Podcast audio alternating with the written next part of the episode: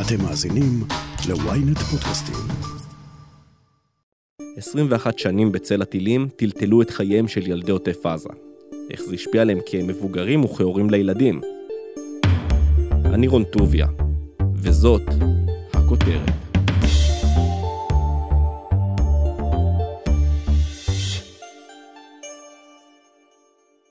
אז אני רון, ולפני 31 שנים נולדתי בקיבוץ נחל עוז על גבול רצועת עזה. כשהייתי בן שנתיים הם חתמו על ההסכמים, תינוקות אוסלו הם קראו לנו, הבטיחו לנו מזרח תיכון חדש ושלום עם השכנים ממערב. Peace is our goal. It's peace we desire. כשהייתי בן שמונה, ילדים עזתים אפילו הגיעו לבקר אותנו בקיבוץ. שרנו להם איג'ה סלאם עלינה, עוד יבוא שלום עלינו. חברי המשק הוותיקים פינטזו על שיתופי פעולה מסחריים וחברתיים עם עזה, אבל שנה אחר כך פרצה אינתיפאדת אל-אקצא.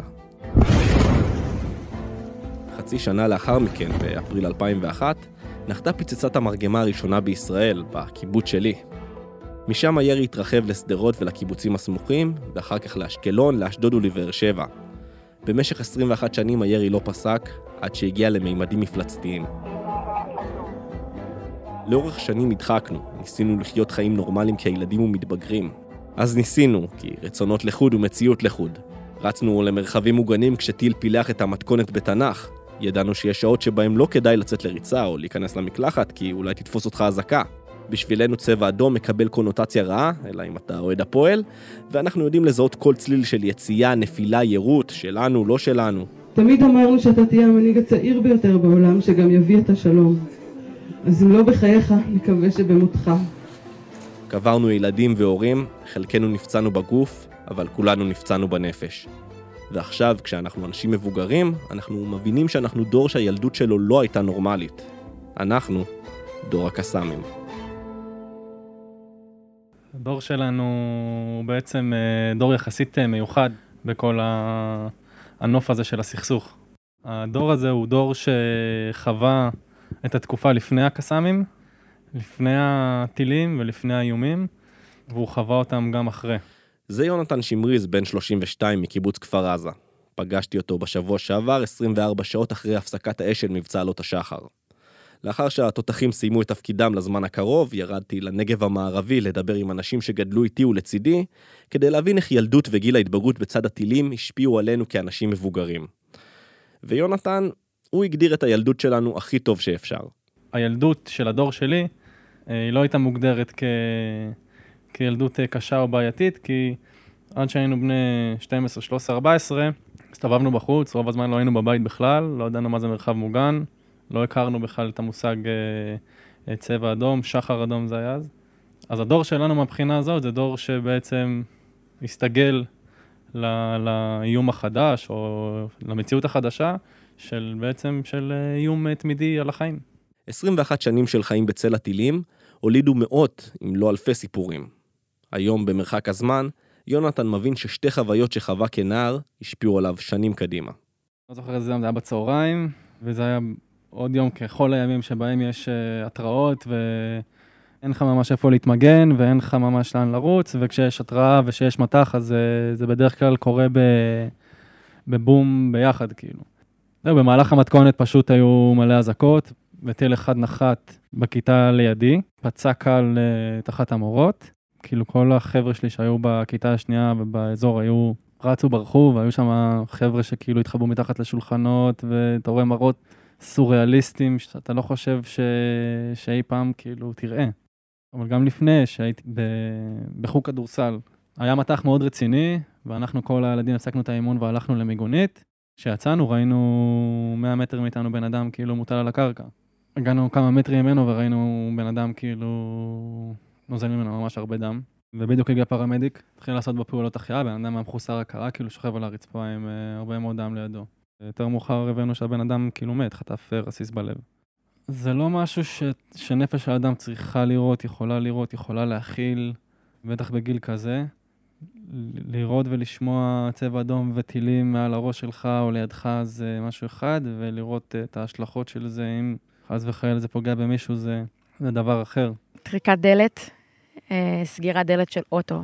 טריקת דלת בית. בסופר, שה... שעדיין עושים את זה וקוראים לקופאית הראשית, שמדליקים את המיקרופון, זה בדיוק אותו רעש של ההדלקה של הכריזה. כאילו, ה... ואז שחר אדום או צבע אדום לצורך העניין. זה מבהיל כל דבר, אופנוע שעובר, זה כל דבר ש... שנשמע בראש, כמו הכאב באוזניים של האזעקה, זה מכניס ל... ישר לסטרס. זאת עינב כרמי, בת 29 מקיבוץ נירם. היא חיה בצל הטילים כבר מגיל שמונה, ולחוויה שלה יש שם. אה, אז אני אובחנתי בגיל 16 כפוסט-טראומטית. זה היה שנה שלמה שההתקפי חרדה שלי ממש אה, התגברו ו... והקשו עליי ועל הסביבה. זה מתחיל מדופק מאוד מאוד מהיר, מאוד מהיר, חזק, מקפיץ כאילו את כל החלל הבטן וה... והחזה. קשיי נשימה לא כמו אסתמה, קשיי נשימה אתה לא מצליח לקחת אוויר. רעד בכל הגוף, מתחילים לראות כזה נקודות שחורות בכל מיני מקומות, הייתי בטוחה שאני הוזה. אני אגיד לך את האמת, האזעקה גרמה לי קשיים אה, חברתיים שלא ללכת אה, לאירועים עם מוזיקה חזקה, לא לאהוב זיקוקים, כל דבר שהוא אה, מיקרופון חזק או שמזכיר את זה איכשהו, אני או נמנעת או סובלת. זהו, מאז זה היסטוריה. מאז זה מחמיר, הולך, בא. עינב, כמו רבים מאיתנו בדור הקסאמים, גדלה לתוך המציאות הזו. היא מדברת בגילוי לב על מה שחוותה, מה שרובנו בעוטף הדחקנו. במחקר שפורסם ב-2010 ונערך על ידי דוקטור תמר לביא ופרופסור אורית גוטמן שוורץ, נמצא כי למעלה מ-13% מתוך אלף ילדים שנבדקו, אובחנו כסובלים מפוסט-טראומה מלאה וכ-30% מפוסט-טראומה חלקית. עינב מספרת שרק לפני מספר חודשים, כשעזרה לאימא שלה לעשות סדר במסמכים מהעבר, נחשפה להתכתבויות של הוריה עם אנשי מקצוע, שלא הצליחו להבין מה עובר על הילדה. האמת שהם ראו על דברים שהם לא כל כך קשורים, אה, היום אני יכולה לקשר אותם לקסאמים, אבל אני לא חושבת שהם, האיש מקצוע, לא חשב באותה תקופה שזה נובע מזה, אבל דברים אה, כמו היא מוזנחת, קשה לה לשבת בשקט, מפחדת, היא בעולם משל עצמה, היא בואה, ואני יכולה להגיד בתור הילדה הזאת שהילדה שבעטה, כמובן שיש דברים שהם נובעים מקשב וריכוז, אבל הילדה שנסגרה ולא הייתה כל כך חברתית ומפוחדת, זאת אותה ילדה שבאייה שלה במרכאות היא בסיטואציה אחרת. היא בסיטואציה שהיא נמרחה על הרצפה בשביל להגן על האח שלה ב, ב, בדרך להסעה, באזעקה. או היא חושבת על האזעקה הבאה, איפה היא תסתתר. אני יכולה להגיד לך שאז הרגשנו עדיין שכאילו סוג של אה, הדחקה או הכחשה, כאילו גם לא, אין כל כך מה לעשות. כאילו ברגע שאין אזעקה, אין מיגונית, אין לך בעצם בכלל איך להתגונן, אז סוג של, אה, וגם אין לך אפשרות לעבור. זה לא שאתה עכשיו סוגר את הבית ו, ועוזב את שדרות וקונה וילה במרכז הארץ. כאילו, אין את האפשרות הזאת בכלל. סיוון עובד, בת 33, גדלה כל חייה בעיר הכי מופגזת בעולם במאה ה-21. היו ימים היא נזכרת ששדרות הייתה עיירה ציורית קטנה שעלתה לכותרות בהפגנות עובדים שהנהיג תושב העיר עמיר פרץ, וכשברדיו השמיעו שירים של גאוות המקום, טיפקס, שפתיים וכנסיית השכל. בית קפה קטן אפור. אני נולדתי בשדרות בתקופה שכשהיינו מתכתבים בצ'אט של נאנה עם אנשים, אז היו שואלים אותי מאיפה אני, הייתי אומרת אני משדרות, היו אומרים לי מה זה? הייתי אומרת, זו עיירה בין אשקלון לבאר שבע. ככה אנחנו עד גיל 15-16. אף אחד לא יודע איפה זה שדרות. שדרות. כשהייתי בת 14, לפני 19-20 שנה בערך, טיל ראשון שנפל בשדרות וגרם לאבדות בנפש. אני בטוחה שלפני זה היו טילים והיו דברים, אבל אני לא זוכרת, זה בעצם כנראה מודחק איפשהו. אני מדברת על תקופה שעוד לא היו אזעקות, לא היו מיגוניות, היו פשוט אה, נופלים טילים בלי התראה, בכל מקום אקראי כמו היום. בטח כיפת ברזל זה משהו שהוא בגדר העל-טבעי באותה תקופה. בשעה שלוש-ארבע בצהריים, שעת איסוף מהגנים, והטיל נפל ב- בתוך גן ילדים, גורם למוות של ילד בן ארבע, שאימא שלו באה לאסוף אותו, גם האימא נפצעת אנושות, כל זה מול הבניין שלי, אימא שלי בדיוק יוצאת מבית ספר, אחיות שלי מהגנים, והעיר, זה היה כאילו ההלם הראשוני. נהרג באותו אירוע גם אה, סבא, אה, מבוגר שבא לאסוף את הנכד שלו, ומשם, בוא נגיד שהתחלנו לשים על זה. לפחד, לחשוש, לתת לזה מקום בחיים שלנו. אני כמו סיוון התעלמתי לאורך שנים מהאיום שתרתי משמע ריחף מעל הראש שלנו. אני יכול להעיד על עצמי כשרק לאחר מותו של הילד דניאל טריגרמן, זכרו לברכה, בסוף מבצע צוק איתן, התחלתי להתייחס לאיום הטילים כמשהו רציני. לפני כן לא נכנסתי אפילו למרחב מוגן. אני שואל את סיוון, למה בעצם שתקנו והדחקנו לאורך שנים? הרי זאת לא חוויה נורמלית לחיות בה. זה לא נורמלי בכלל. אני חושבת שמרוב שזה לא נורמלי, אז זו השיטה הכי טובה של המוח כדי להתמודד עם זה. כאילו, אם אתה לא מדחיק ואומר יהיה בסדר, ואומר יאללה, אחד למיליון זה אחד למיליון, לא יקרה כלום. ייפול, אז ייפול רחוק ממני. ייפול קרוב אליי, אז זה רק רסיסים. כאילו, אתה אף פעם לא באמת חושב על הסיטואציה שבאמת ייפול עליך הקסאם, כי אז אתה לא יכול לחיות, אתה לא יכול לצאת, אתה לא יכול uh, לעבוד. ויש לי אימא אחת ההיסטריות, כאילו, אימא יהודייה קלאסית שמפחדת על הילדים שלה, מפחדת על אימא שלה ועל אבא שלה ועל ס... אבל יש לך כל כך הרבה אנשים לדאוג להם. אתה לא יכול ברגע נתון להכיל כל כך הרבה דאגה ופחד וחרדה. כאילו, אתה תתמוטט. איך את חיה עם תחושת דאגה תמידית? מפתחים חרדות, במיוחד לקראת גיל 30. מפתחים חרדות. אני חושבת שעם הגיל זה, זה מעמיק. כאילו, החריטות uh, מעמיקות. אני יכולה להגיד לך שבגיל 16-17, אני זוכרת ימים שהייתי יוצאת מהבית ספר, בי"ב, יש אה, שחר אדום, בזמנו האזעקה הייתה שחר אדום ולא צבע אדום, ואנחנו הולכים. אני הולכת, הולכים, מסתכלים על השמיים, ולא היו פלאפונים גם, כאילו, ברמה של uh, אמא, אבא, איפה את, אתם חיים. כל פעם כשבעצם הוסיפו עוד איזושהי תחושת הגנה, כשמוסיפים הגנה אתה מרגיש פחות בטוח. כשאין הגנה בכלל, אתה, אין לך מה לעשות. It is what it is. כל פעם שהוסיפו בעצם את האזעקה, אז יש אזעקה, אני מצפה עכשיו לבום. הוסיפו מיגוניות, אז אני צריכה לחפש מיגונית. איך צעירים בעוטף עזה מתמודדים עם חרדה מתמשכת, ומה עובר בראש של הורים צעירים שגדלו תחת איום הטילים? הודעה קצרה, ומיד נמשיך עם הכותרת. ynet פלוס החדש עם הסיפורים הכי מעניינים ומיטב הכותבים. חודש ראשון בחמישה שקלים ותשעים בלבד. למצטרפים חדשים כפוף לתנאי השימוש.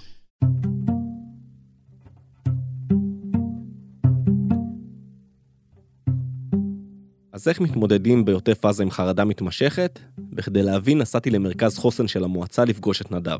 נעים מאוד, אה, נדב פרץ, אה, אני מנהל את מרכז החוסן של מועצה אזורית שערי נגב. ב-2008, לאחר שבע שנים של חיים תחת איום הטילים, הוקמו חמישה מרכזי חוסן ברחבי עוטף עזה, הפועלים תחת הקואליציה הישראלית לטראומה ומתוקצבים על ידי מספר משרדי ממשלה. המטרה של מרכזי החוסן, להגיש סיוע וכלים לכל מי שמרגיש שהמצב הביטחוני משפיע עליו. אם פעם היה אה, נהוג לתת מענה סביב משהו מאוד נקודתי, אה, נחת אה, קסאם, יש אה, מספר נפגעי חרדה, אתה נותן את הסיוע לנפגעי חרדה שמסביב, ופחות או יותר בזה נסגר האירוע. היום אנחנו מבינים שכל אירוע כזה, יש לו מעגלים, יש היסטוריה. יכול להיות שאותו נפגע חרדה, זה לא רק שזה לא הפעם הראשונה, אלא זה יכול להיות הפעם השלישית, או הרביעית, או החמישית, או העשירית. יש אנשים שיכול להיות שהם לא היו בתוך האירוע, אבל מספיק שאני גר בנחל עוז, ולפני ארבע שנים הייתי קרוב מאוד לאירוע מסוים, ועכשיו בכלל הייתי במקום אחר, עם המשפחה שלי מחוץ לנחל עוז. אבל אני יודע שנחת שם שוב פעם קסאם, או שהיה שם צבע אדום, יכול להיות שזה יציף אצלי את האירוע הקודם. ולכן הסיפור הזה של איום מתמשך לאורך 20 שנה, בהחלט אה, דורש פרקטיקות מיוחדות, שאנחנו אה, נותנים להם אה, אה, מענה היום, והוא קורה בין לבין, הוא קורה בחיזוק משאבי התמודדות, במה אני יודע על עצמי שעוזר לי בתקופות האלו, ואת זה אנחנו מתחזקים כל הזמן. בשנה האחרונה פנו למרכזי חוסן ברחבי עוטף עזה כ-3,600 תושבים, לעומת 2,700 פונים לפני מבצע שומר החומות. כלומר, מישהו מכל משפחה שלישית בעוטף קיבל בשנה האחרונה טיפול בעקבות הטילים. כ-35% מהפניות היו בגילאי 20 עד 35. 10% מהם אלו רווקים אחרי צבא ולפני לימודים, ו-25% אלו הורים צעירים. עיקר הפניות אגב מגיעות עבור ילדים בגילאי 6 עד 12. אני אגיד אה, נתון מעניין, השיא של הפניות למרכז חוסן היו, היה חודשיים וחצי אחרי שומר חומות. כביכול בתקופה שקטה, בתקופה רגועה, אבל חודשיים וחצי אחרי, הגיע ספטמבר, ופתאום אנשים רואים שהם לא מצליחים לחזור לשגרה. אז אני רוצה רגע לדבר על עצמי פה. אני, תשאל כל אדם, שמכיר אותי, הוא לא יגיד, אוקיי, הוא גדל בעוטף עזה אולי, זה, הוא לא יגיד, יש עליו איזושהי שריטה. אבל אם אתה תבדוק אותי פה בכלים המקצועיים שלך, אני בטוח שאתה תמצא איזושהי שריטה, ואני בטוח שכל הדור שלנו, כל דור הקסאמים, אנחנו דור שרוט. שריטה זה מילה שאני לא אוהב להשתמש בה, אבל, היא, אבל אני אגיד שכן ברור שיש דבר, אה, מאפיינים ייחודיים לדור הזה שגדל כאן בעוטף עזה. משהו שכשאתה בגיל צעיר ובגיל ההתבגרות, אתה נמצא באיזושהי מציאות, ואתה לא מכיר מציאות אחרת. המציאות של הדור שאנחנו מדברים עליו, זה המציאות שגדלים לתוכה, שפעם בכמה זמן יש איזשהו אה, מבצע או אירוע ביטחוני, ואתה צריך ללמוד להתמודד איתו. אני טוען שלצד השריטה במרכאות, שאתה קורא לה המאפיינים המיוחדים, יש גם אה, כוחות וחוזקות שקיימות רק כאן, שהכוחות האלו, הדברים שאנחנו לימדנו את עצמנו, ואני מדבר עליך, שאני מניח שלימדת את עצמך לאיך אתה מתמודד, מה עוזר לך בתקופות האלו, אתה כבר מכיר את התגובות שלך, יודע כמה זמן לוקח לך להתאושש, יודע מה עושה לך טוב בתקופות האלו ומה לא עושה לך טוב, אני מאמין שזה כלים שגם מסייעים לכל אחד מאיתנו בחיים באופן כללי. ולכן אני אומר שהמאפיינים המיוחדים האלו גם מייצרים התמודדויות ייחודיות, שמאפשרות גם הרבה דברים חיוביים, ולא רק את השריטה ש... שאיתה נמצאים, אבל ללא ספק היא קיימת שם. לשיחה שלי עם נדב מצטרפת אור. היא גדלה איתי בעוטף תחת מציאות הקסאמים, והיום היא משמשת כעובדת סוציאלית במרכז חוסן. אה, אז שלום, קוראים לי אור ביננפלד, אני גרה בקיבוץ אור הנר, אני נשואה ליניר, אימא לגאיה, שלגאיה זה היה המבצע השני שלה, היא הייתה תינוקת קטנטנה בשומר חומות. איך זה באמת להיות אימא צעירה לתינוקת בתור אחת שגדלה תחת אה, טילים? מורכב, קשה, לא פשוט. אני חייבת להגיד שגם במבצע הקודם וגם עכשיו, גאיה לא כל כך הבינה מה קורה, והיה לא פשוט, והיינו צריכים לקחת איזושהי החלטה, מה, מה אנחנו עושים. באמת במבצע הזה, ככה, אחרי שהכל התחיל, שראינו שאנחנו ככה בריצות לממ"דים, ו... והיא פתאום כזה נעה בין, וואי, נורא כיף להיות כולם אה, ביחד בתוך הממ"ד, אה, לבין, אה, רגע, אבל מה זה הרעש הזה שאת עושה עם הדלת? יש משהו ב... בלהיות בעשייה, כשמתחיל מבצע, שככה ממלא אותך באנדרנלין. וזה קצת מוריד את, ה, את הפחד. הפחד הוא בדרך כלל אה, בהתחלה, אה, ואחרי שאתה פתאום, הכל נופל לך של וואו, מה עשיתי? איך נסעתי פה בדרכים ב, ב, בכל הטירוף הזה. שזה משהו קצת כזה של אה, אני גיבור, אני, אני, אני עוזר, אני עושה. ופתאום להיות אימא, יש לזה גם את האחריות שאני לא, אני לא אחראית רק על עצמי.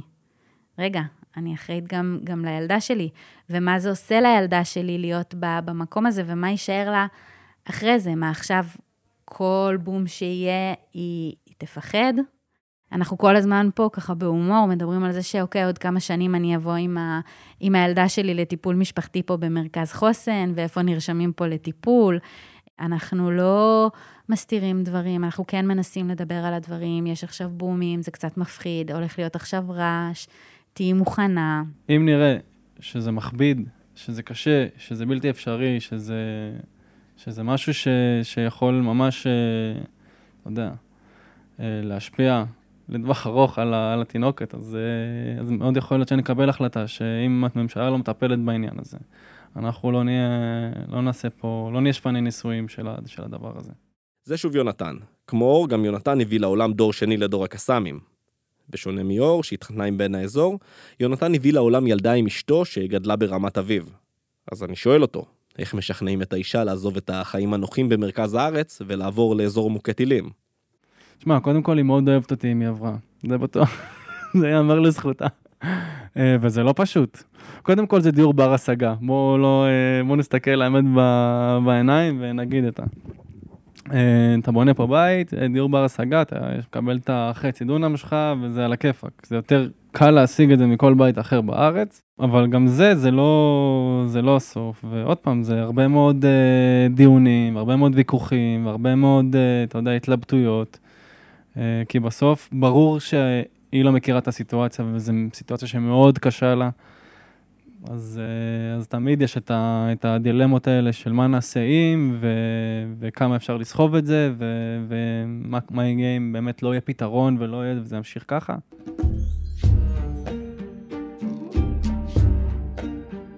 יונתן הוא מאלו שניסו למצוא פתרון, ובעיקר להשמיע את זעקתם של תושבי העוטף. ב-2014, בימים הראשונים של מבצע צוק איתן, הוא הקים תנועה שנקראה באותו שם של הפרק הזה, דור הקסאמים.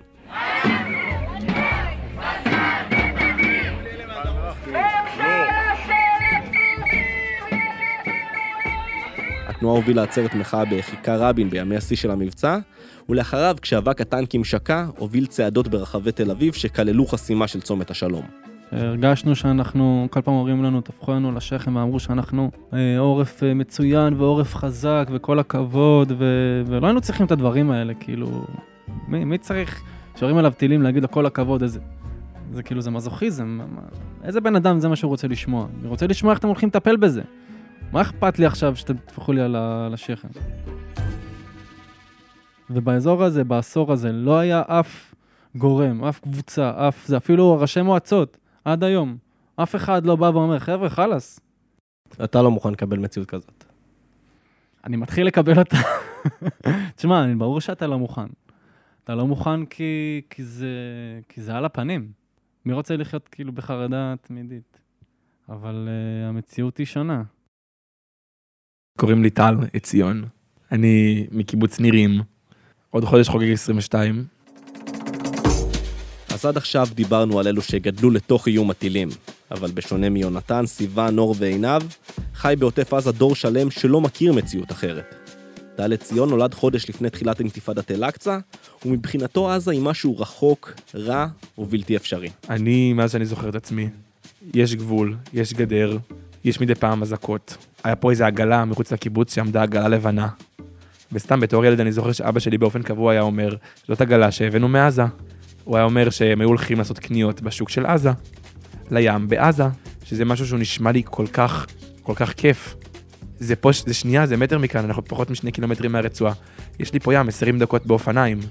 היה פעם אחת שנסעתי פה באזור, לאחרונה, פתאום קלטתי שיש ים מאחורי הרצועה. ראו את הרצועה ואת הים, וזה ממש כאילו פתאום היכה בי, שממש הים פה. הים פה, ואני לא יכול להגיע אליו. זה החיים שאני חי, אני לא... קשה לי, קשה לי להגיד משהו, כי זה כל כך המציאות שאני חי ביומיום, מהרגע ש... לחפש מיגוניות כל הזמן בעיניים בתור ילד, כשאני מסתובב פה בחוץ, כשיותר מתחמם, אה, לבין אם אני הולך, נגיד, במקום שהוא לא הקיבוץ, שהוא רחוק, תל אביב או משהו כזה, וגם כל הזמן להסתכל וכאילו איזושהי שריטה שהיא, שנכנסת למוח, שאתה לא, שאתה לא יוצא ממנה, שאתה כל הזמן מחפש אחר משהו שהוא כאילו, לפעמים בכלל לא, רלוונ... לא רלוונטי לך לסיטואציה. כאילו, נגיד, כל מיני רעשים וכאלה. האמת שהרבה זמן לא שמעתי צבע אדום, אבל עדיין יש פעמים שפתאום המוח כאילו מדמיין שהוא שומע צבע אדום, אבל אין שום דבר. הוא כאילו מדמיין, ואז ממש, ממש אני נלחץ, אבל אין כלום.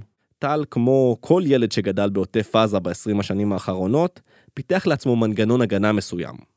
הוא מעיד שההורים דיברו איתו על טילים כבר מגיל קטן, ומעולם לא ראה בטילים משהו שמאיים על הקיום שלו. אבל אז, קרה משהו קשה ששינה את כל החשיבה של טל.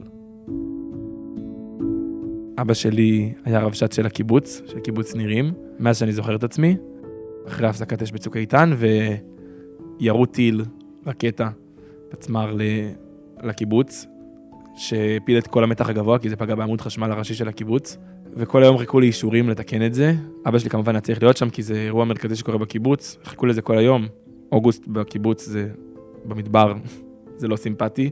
כבר היו מגעים להפסקת אש. עכשיו, למה אני מציין את זה?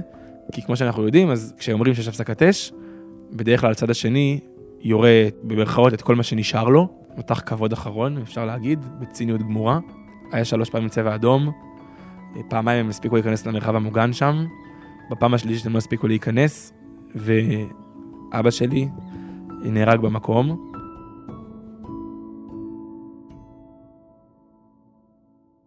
זה שינה לי הכל, את, את הכל, ברמה הכי אישית, ברור, כאילו, אין לי אבא, זה משהו שהוא, אני לא חושב שאפשר להסביר אותו בכלל.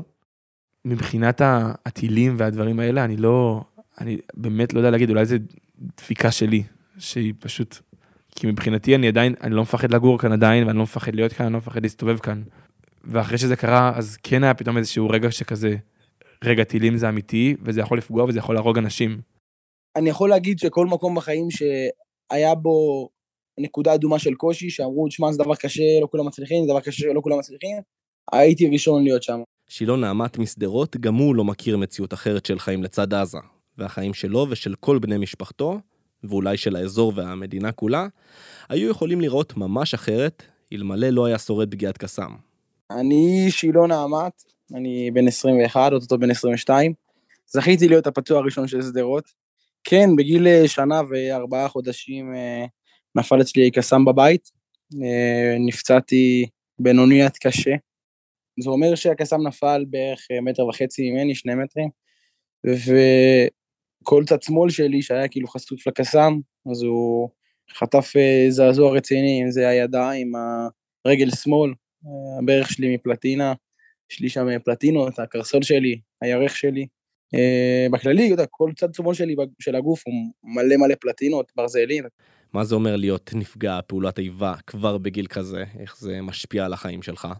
אז אני אגיד לך, בגלל שזה היה גיל מאוד צעיר, הרבה זיכרונות אין לי, אבל אני יכול... אה, אה, חוויות שעברתי במשך השנים עם, ה, עם הדבר הזה. אז אה, משהו שסיפרו לי זה שהתחלתי ללכת בגיל ארבע חזרה, כל המחזור של הזחילה מחדש, התגלגל מחדש, ללכת על ארבע, כאילו התאפס לי מחדש מה, מה, מהפציעה עצמה. ובחיים עצמם, אתה יודע, אני מתמודד בסוף, רגל שלי עם פלטינה, אני לא מתלונן, ברוך השם, אבל מדי פעם אתה, בוא נגיד, התרגלתי לזה שזה כואב, אבל אני לא חווה את זה ביום, כי זה כבר רגיל, אבל זה ממש בסדר. בוא נגיד שזה לא, לא הגביל אותי בשום צורה. אתה נשמע הכי קלולס עם זה, זה. אתה אשכרה, אבל גדלת לתוך מציאות לא נורמלית. אתה נפצעת מטיל בגיל שנה. איך אתה, איך אני, איך אנחנו יכולים בכלל להסביר את מה שעברנו? אני אגיד לך, אי אפשר להסביר את זה. כאילו, אין איזה, כאילו, זו חוויה שהיא בלתי ניתנת אה, להעברה, אתה מבין? אני לא יכול לגרום לאנשים אחרים להבין. יש לי חברים משדרות שאוהבים המון אה. להסתכל על הדברים האלה בצורה מאוד שלילית. אני לא אופטימיסט גדול, אבל כאילו, אני אוהב לראות את הדברים כמו שהם ולצמוח מהם. לא רוצה להגיד, יש איזו תופעה בשדרות, לפי דעתי, שהיא לא טובה, שכאילו רואים את הדברים האלה, וכאילו הרבה רוכבים עליהם ממקום של כאילו, אנחנו מסכנים, תעזרו לנו, ואני כאילו רואה את הסיפור הזה של הילד שנפצע בגיל שנה וארבעה חודשים, כמקום של, תראה, הנה, תראה, תראה לאן אפשר לגדול מפה, אוקיי, אז חטפנו טיל, ועם ישראל חי, כאילו. אם זה אה, אה, מצב אידיאלי לחיות בו, בשום פנים ואופן לא, אני לא אומר את זה אף פעם. אבל אם כבר זה קרה, אז בוא, בוא ניקח את הדברים הטובים של זה, כאילו, אני, אני הכי מאמין בזה בעולם. אם זה היה ולא קורה, אז מה טוב, אני שמח, כולם שמחים, אבל אתה מבין, זו שאלה מאוד קשה כאילו לענות עליה, כי, כי, כי בסוף אני לא מכיר א' שום סיטואציה אחרת, ב', זה מה שאני מכיר מהבית, לראות את הדברים בצורה חיובית ולצמוח מהם כמה שאפשר, ולעזור לאנשים אחרים לצמוח מהם.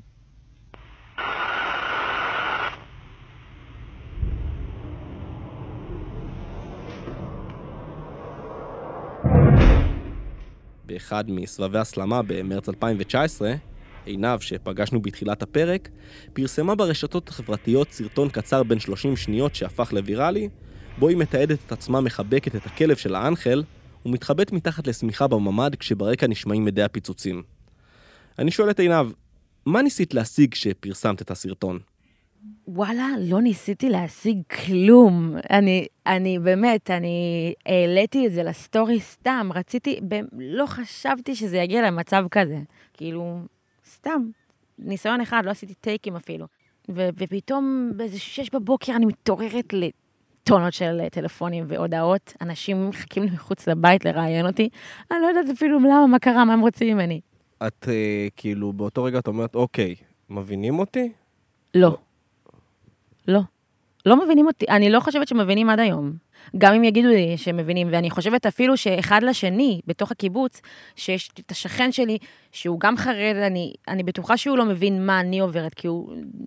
לא מבינים, עד שאתה לא חווה את זה בעצמך, אתה לא מבין.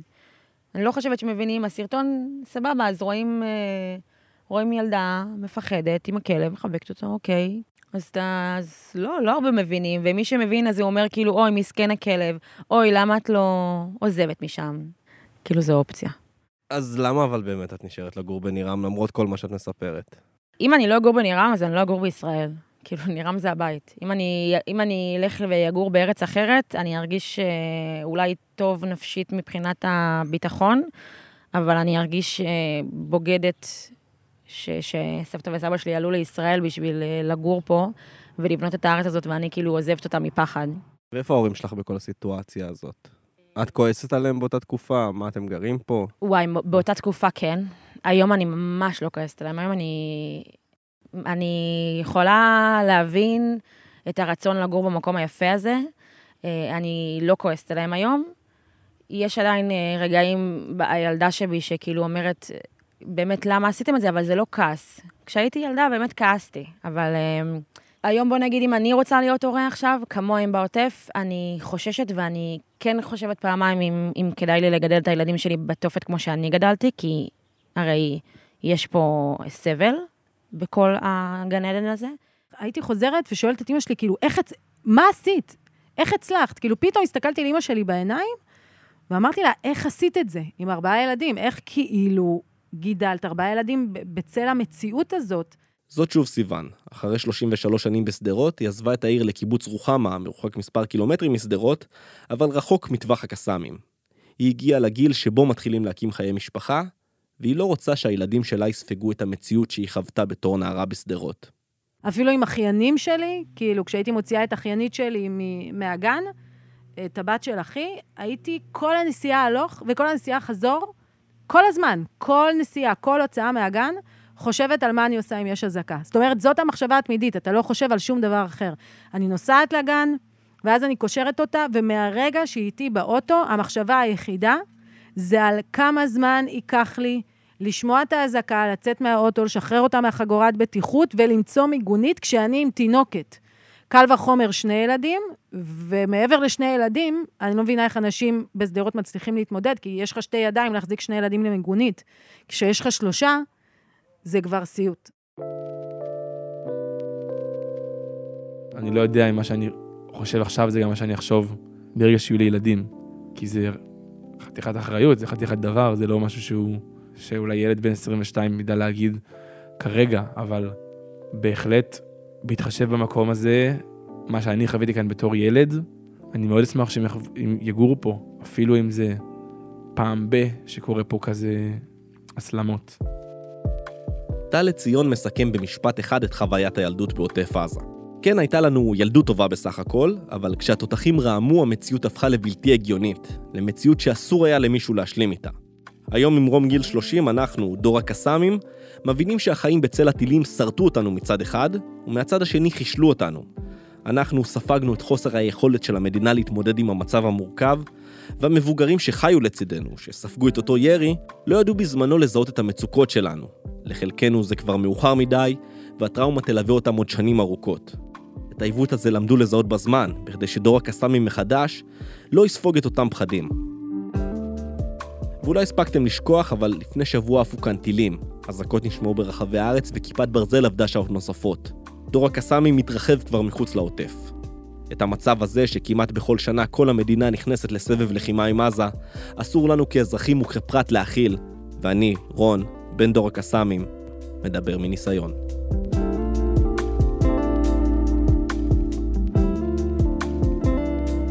עד כאן הכותרת להפעם. אתם מוזמנים לעקוב אחרינו בוויינט או איפה שאתם שומעים את הפודקאסטים שלכם.